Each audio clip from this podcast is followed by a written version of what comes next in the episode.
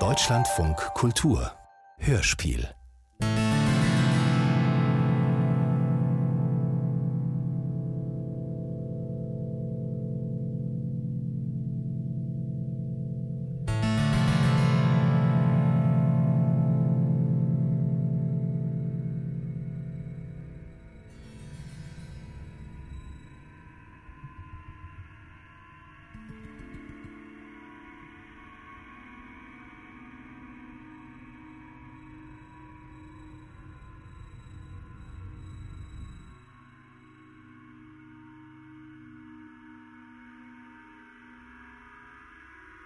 Ein Bach, der in den See floss, lagerte über seinem ruhigen Wasser helle Nebelmassen, die sich schneeig einmischten in die getürmten Ballen der Gebüsche.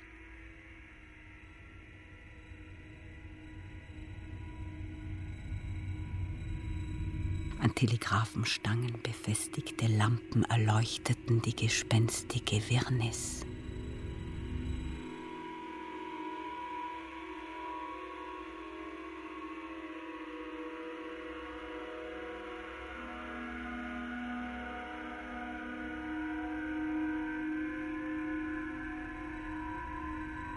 Und auf den strömenden Nebeln erschien plötzlich auf einer zweiten luftigen Stufe der Wirklichkeit wieder schwarzes, glänzendes Laub, als wüchse es aus blind gehauchten Spiegeln.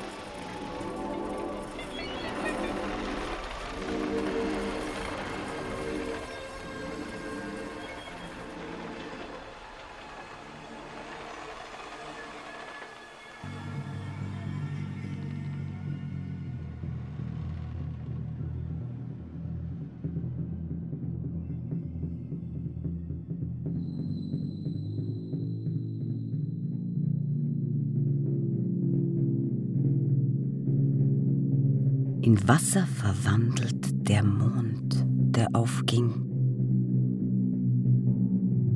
Zitternd an ihrem Rand, eine Scheibe erkennbar wie Neon.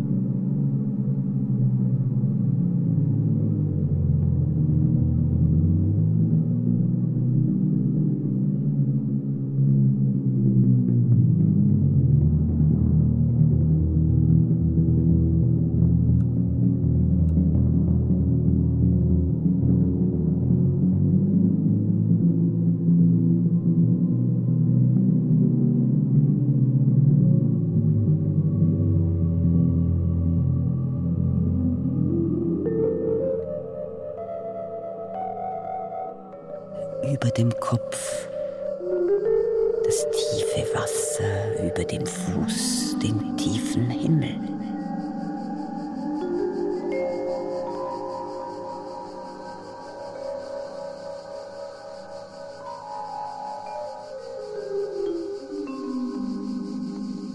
Künstliche Uhrzeit. Zikadenwetter erdacht vom Mondgehirn. Unter der Bleiche des Gedankenfirmaments, in dem es tagt, über schnellen, menschenfernen Satzstücken, die den Einsturz der Stadt beschrieben haben.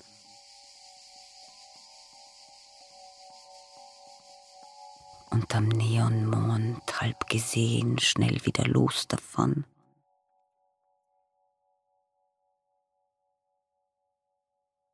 Der Anfang ist offen.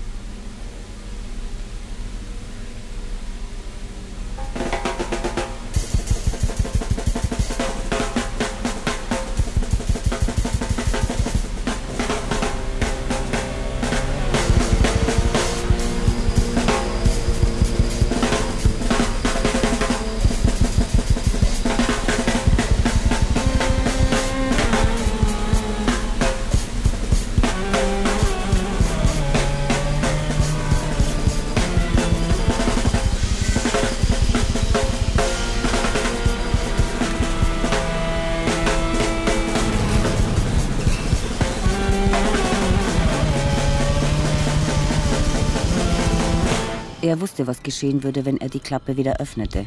Das erstickende Feuer suchte sich den Sauerstoff draußen im Kesselhaus vor den Kesseln. Nach Art einer furchtbaren Stichflamme mit fast donnerndem Fauchen schoss ein Feuerstrahl, geformt wie die quadratische Klappenöffnung heraus und warf sich an die Wand gegenüber den Kesseln. Die Flammen brachen nach der Seite aus und umwundeten fast die ganze Wandbreite.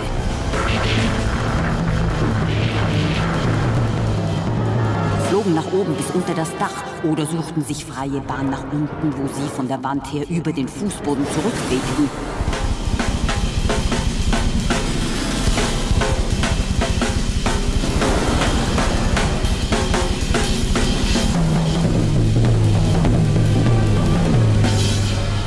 Es hatte keinen Zweck, den beiden Aufpassern zu erklären, was vor sich ging.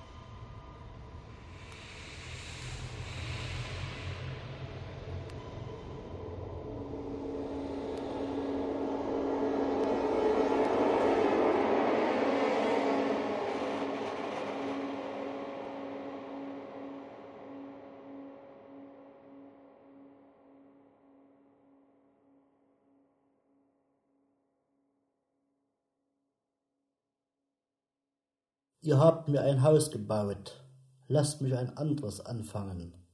Ihr habt mir Sessel aufgestellt, setzt Puppen in eurer Sessel. Ihr habt mir Geld aufgespart, lieber stehle ich. Ihr habt mir einen Weg gebahnt, ich schlage mich durchs Gestrüpp seitlich des Wegs. Sagtet ihr, man soll allein gehen, würde ich gehen mit euch. Als wir näher kamen, sahen wir eine Brücke. Bald zweifelten wir nicht mehr, dass wir eine Brücke sahen, sehr massiv. Wie eine Brücke, massiv.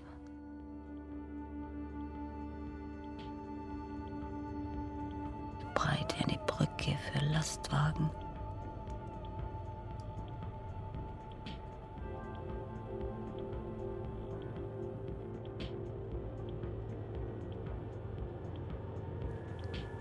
Sie entsprang der Flanke eines Abhangs. Es war ein weiter Einschnitt in dem Gelände, eine ins Unsichtbare stürzende Schlucht.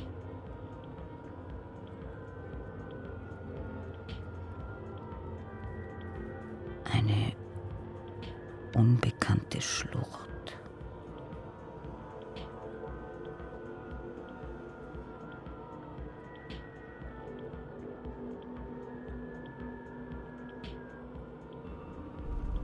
Wir sagten uns nicht, was wir dachten.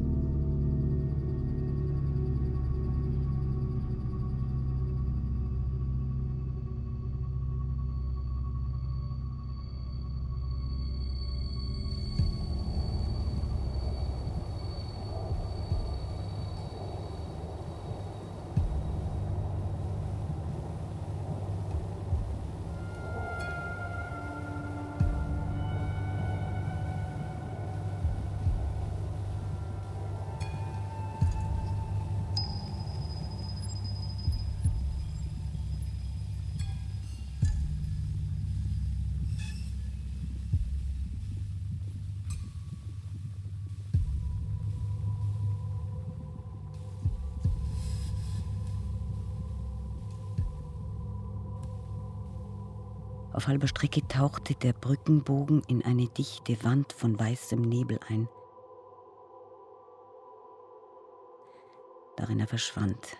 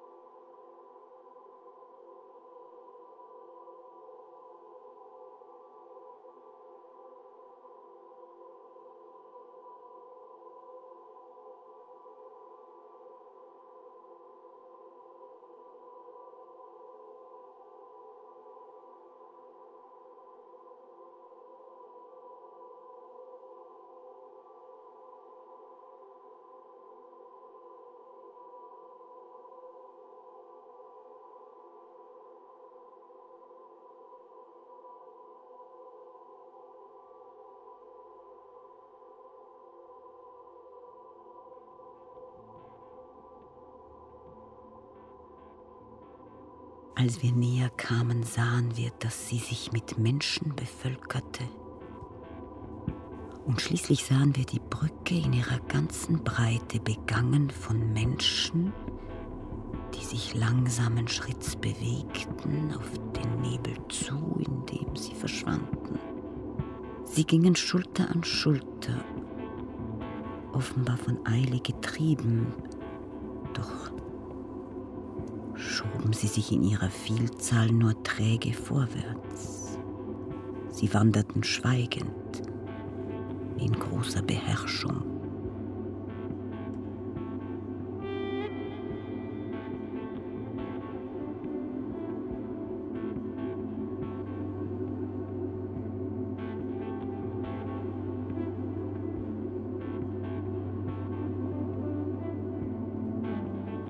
Alle sonderbar abwesend mit gesenkten Köpfen, willenlos. wie in Träumen. So schienen sie sich selber nicht wahrzunehmen.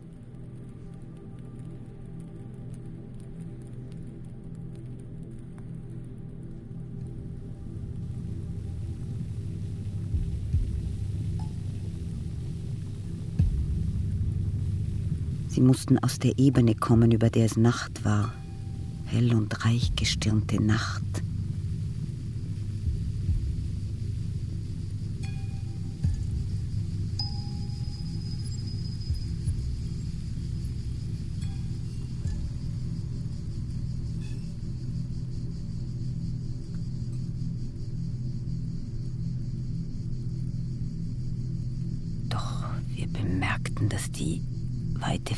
Leer war.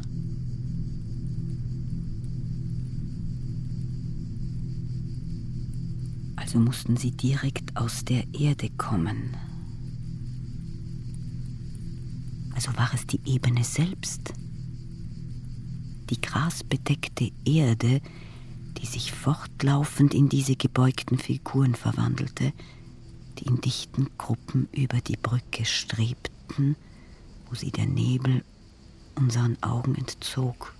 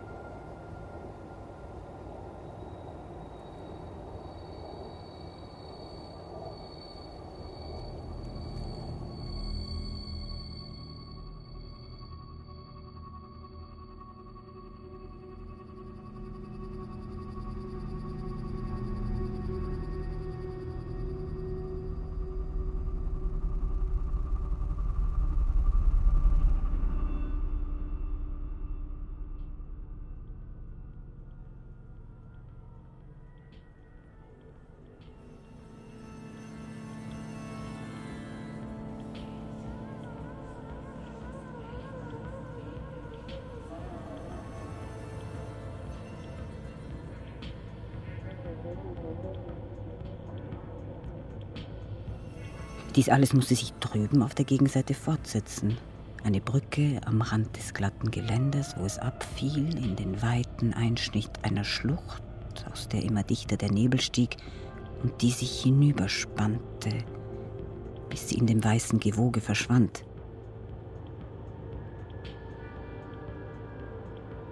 Und die Bahn der Brücke voller Menschen, voller Männer neben Frauen und Frauen, vermischt mit Männern, langsam und vorwärts gebeugt, wie sie aus der Ebene kamen ohne Ende, aus der Nacht überwölbten Ebene, welche menschenleer war, so dass sie direkt aus dem Boden kommen mussten, Schulter an Schulter, keiner auf den Nachbarn achtend, stumm auf die Füße blickend und abwesend, gesteuert wie von einem Traum.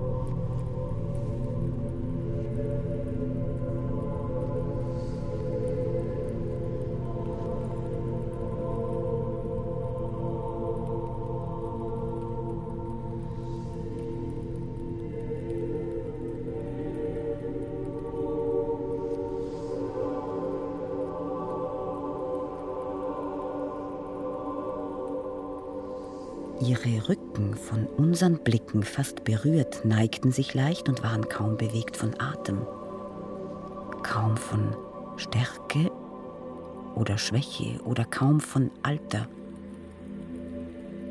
Und ihre Reihen, die in den Nebel zogen auf der Brücke, nahmen kein Ende. Es war seltsam, dass wir wussten, sie konnten uns auch drüben nicht entgegenkommen, und wir waren sicher, dass wir das Gleiche auch drüben nicht anders hätten wissen können. Sie konnten uns nur vorausgehen und im Nebel verschwinden. Auch drüben, dachten wir, wäre kein Gedanke, dass sie uns hier entgegenkämen.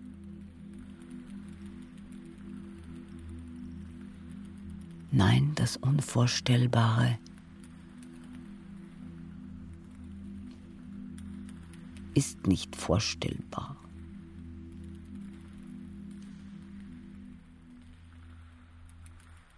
Wenn wir ihnen also begegnen wollten, müssten wir uns ihnen anschließen und gemeinsam mit ihnen über die Brücke.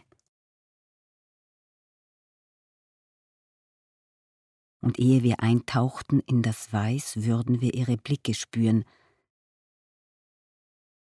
Zu spät zur Umkehr.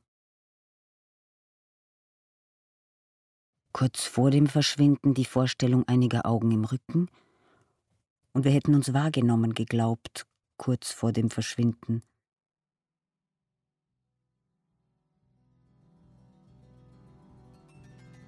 Hastig, aber langsam vorwärts drängend, leicht gebeugt und ohne Alter, Reihen, die kein Ende nehmen.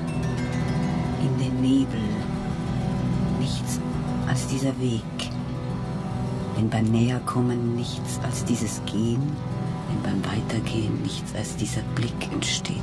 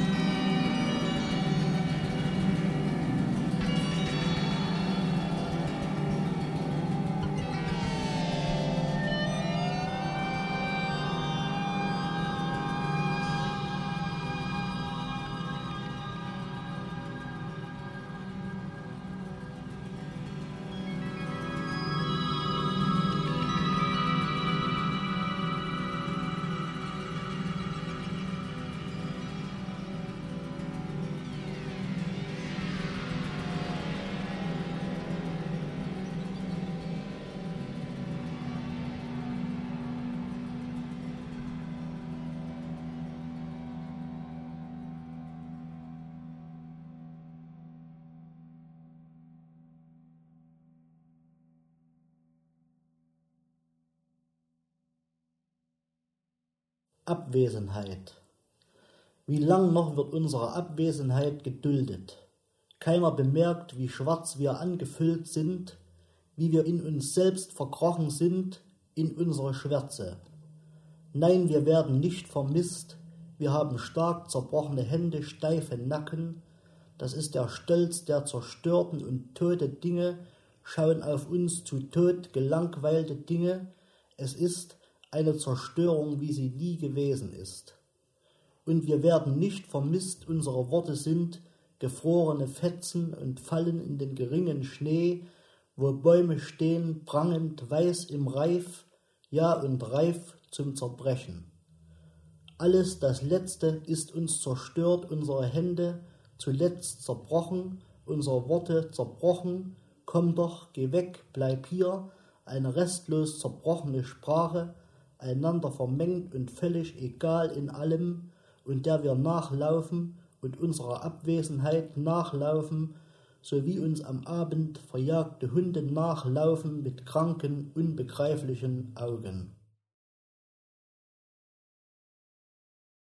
Kein Gott in dieser Straße. Es waltet links und rechts ihrer ergrauten Häuserzeilen die Industrie. Und es entstanden Webstühle zu beiden Seiten dieser Straße.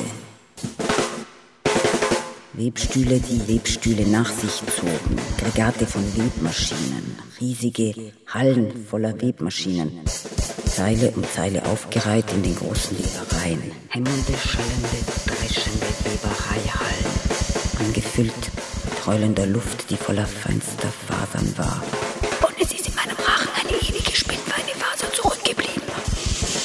Und in meinem Gehör ein feinmaschiges, unendliches Gewebe von Lärm.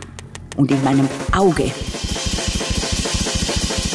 flackert ein irres schwarzes Weberschiffchen. Das manische Weberschiffchen der Zivilisation. Ich bin der Letzte.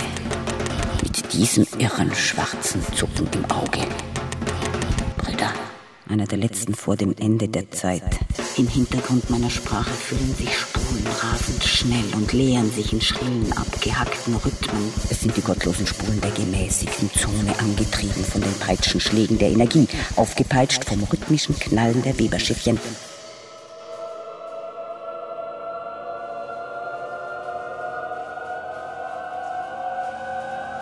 Und es falten sich die gigantischen Gewebe des Meerwerts in den Straßen, imaginäre Gewebe, die sich den Sommern gleich übereinander legen. Der Meerwert entwickelt sich labyrinthisch und breitet sich labyrinthisch aus. Das Labyrinth stößt Labyrinthe ab.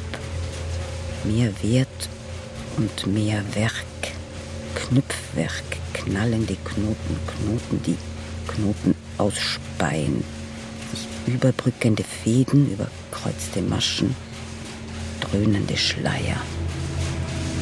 So breitet der Lärm seine Aussteuer hin, wenn er sich gattet mit der Zivilisation.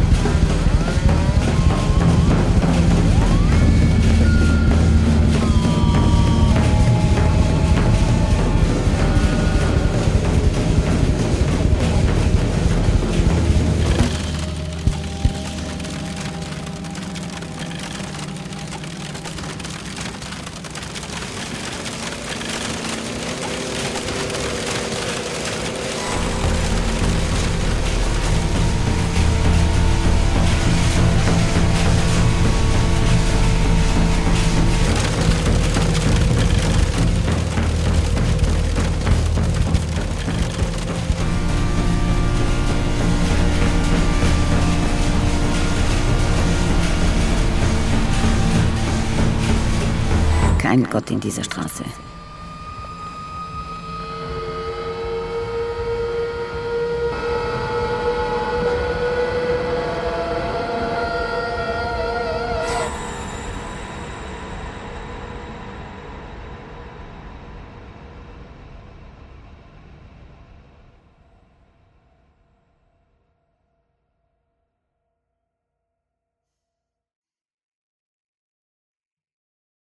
Traumtag.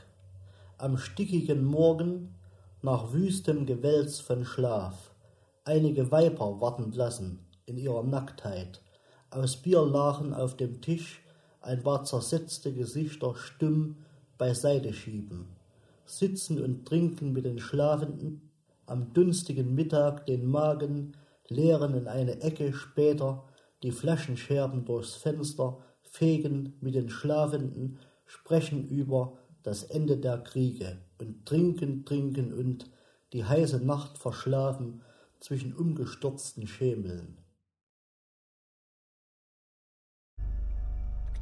Über den Heizkesseln aber schwebte fast bewusstseinstrübend ein unsichtbarer Moorgeruch, der alle atemberaubenden Ausdünstungen der Verwesung zu enthalten schien. Es war deutlich, das abwesende Leben begann in der Kohle zu kochen, wenn sie in der zunehmenden Hitze in den Öfen auseinanderfiel.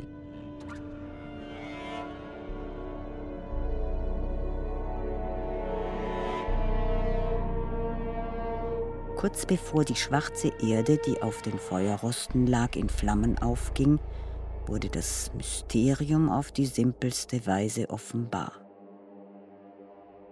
Verjüngt brachen die Ingredienzen des aufgespeicherten Lebens aus der zu Asche zerfallenden Materie und stiegen in den Äther empor. Zellulosen, Zellen also, angefüllt mit jahrtausendaltem Leben, gingen auf im rosenfarbenen Geist des Feuers.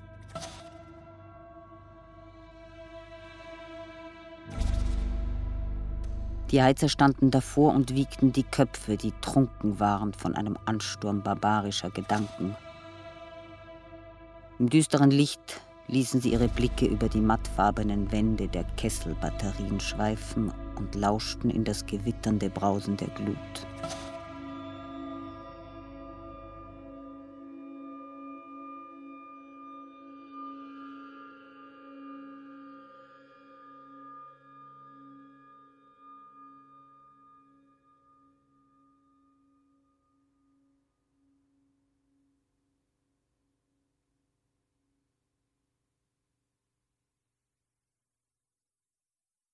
Vorfrühling mundtot. 1.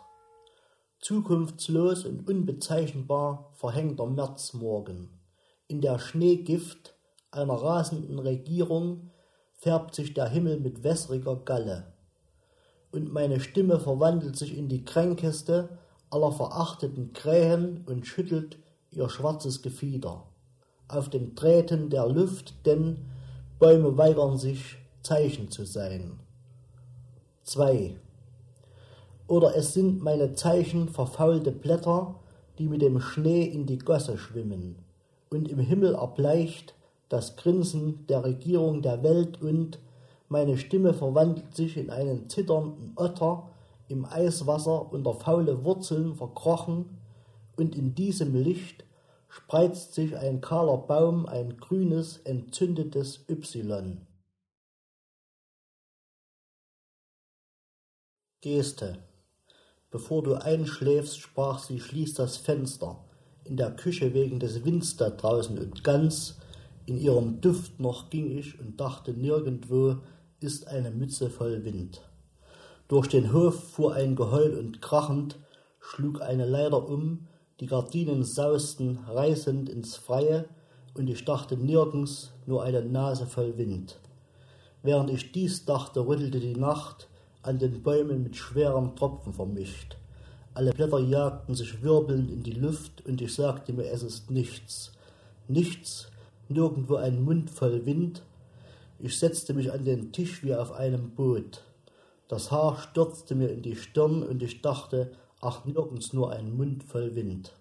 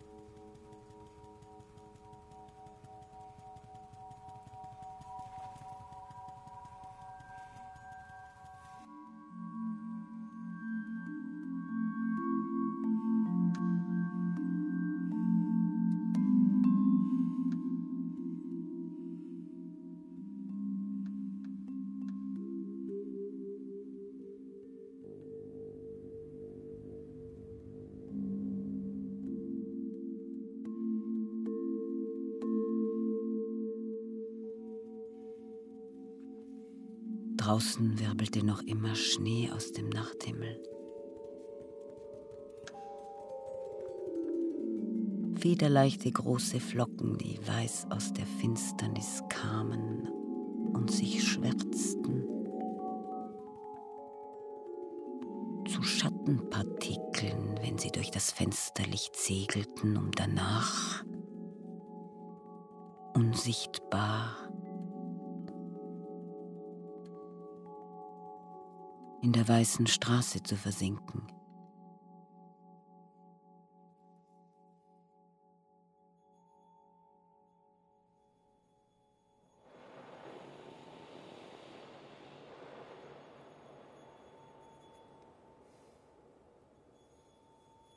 Und ich wusste dieses Wirbeln überall im Raum der Stadt, der mir riesenhaft erschienen war und in dem ich mich verirrt hatte und dessen Grenzen jetzt vom Schnee verwischt und eingeebnet wurden.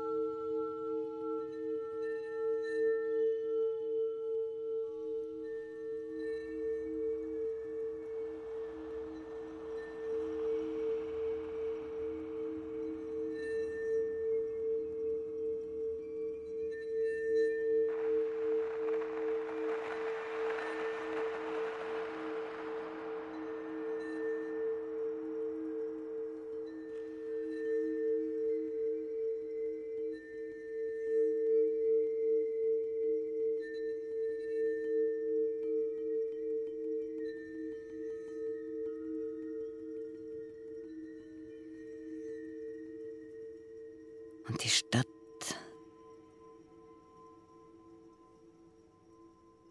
entgrenzte sich weit in das Land hinaus. Sie verlor sich in den Ebenen von Schnee wie alle Städte um diese Zeit. Denn das Schneetreiben war überall in Europa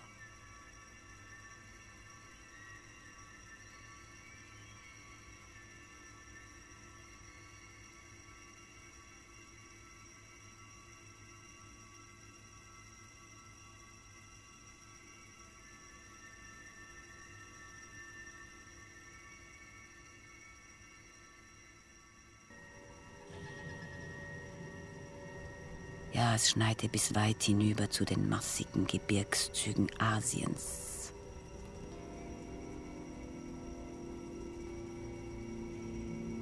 Von dort drüben her zogen seit vielen Tagen und Nächten die unermesslichen Wolken von Schnee heran.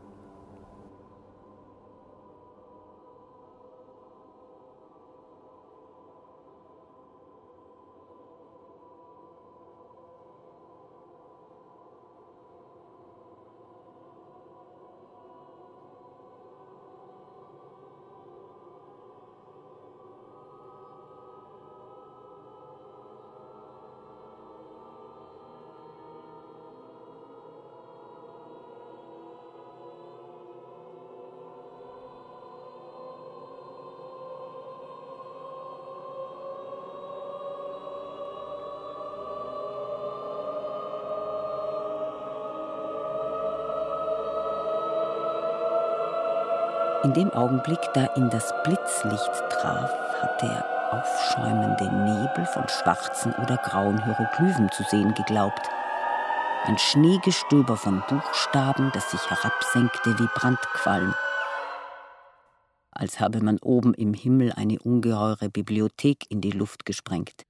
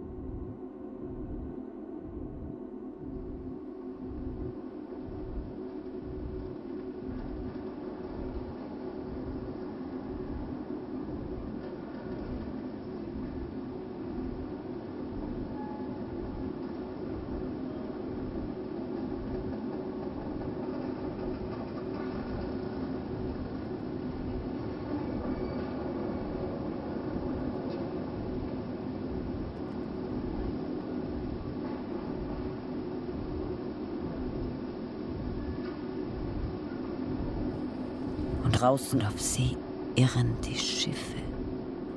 Sie irren. Im Nebel ihrer Funkmesssysteme. Warnend peilen sich ihre Hörner an.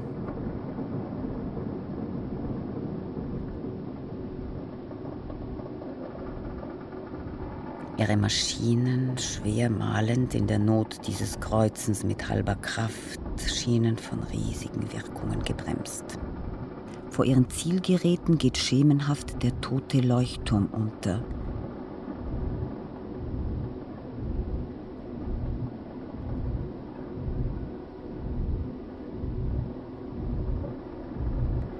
Die elektroakustischen Seelen, die ihre geschliffenen Läufe einrichten, beziehen vom Schwanken der Ufer immer neue Unruhe. Einige von ihnen, des ziellosen Stampfens vor der Hafeneinfahrt müde, fuhren schon wieder davon. Leuchtkugeln in die farbigen Himmel schießen, wandten sie sich der offenen See zu.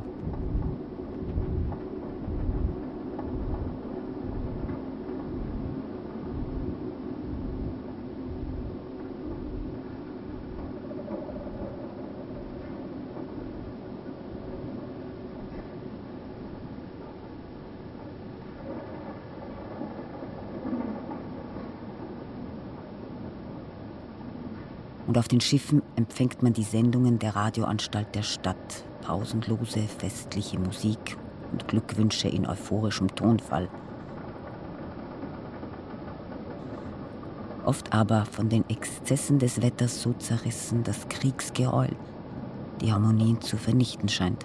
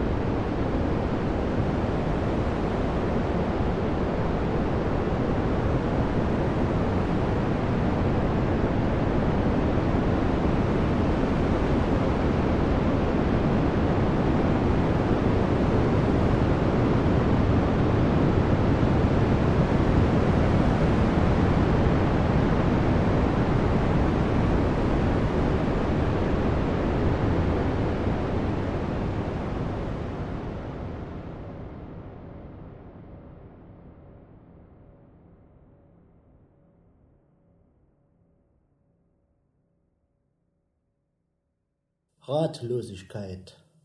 Auf dem Tisch liegen meine Ellenbogen, hemdsärmlich meine Hände hager und meine Blicke und Bücher und Schweigen. Bis ich mich find irre und trunken in den späten Straßen, strauchel ich, seh ich, die Himmel hasten stumm hinüber die Dächer, die Hände hab ich verloren. All meine Gesichter hat der Regen, gezerrt aus den Bäumen, die kahl gehen, dem Wind nach durch die Abendstraßen. In alle Häuser hat der Wind geweht, all meine Gesichter, die auf den Tischen dort liegen, die wortlosen Bücher sind, verblättert, was nun? Deutschlandfunk Kultur.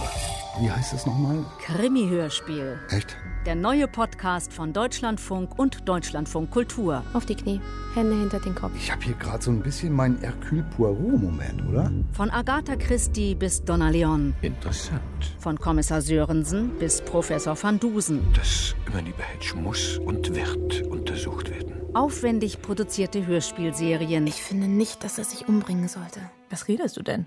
Natürlich muss er sich umbringen und zwar schnell. internationale Bestseller Wie willst du aus dieser Nummer wieder rauskommen? und literarische Thriller. Wenn du das Böse sein willst, darfst du auf keinen Fall das Gute vergessen. Der neue Podcast Krimi-Hörspiel. Koste es aus, die Angst vor dem Tod. Jetzt abonnieren unter deutschlandfunkkultur.de slash Krimi-Podcast. Dann wird es wieder spannend.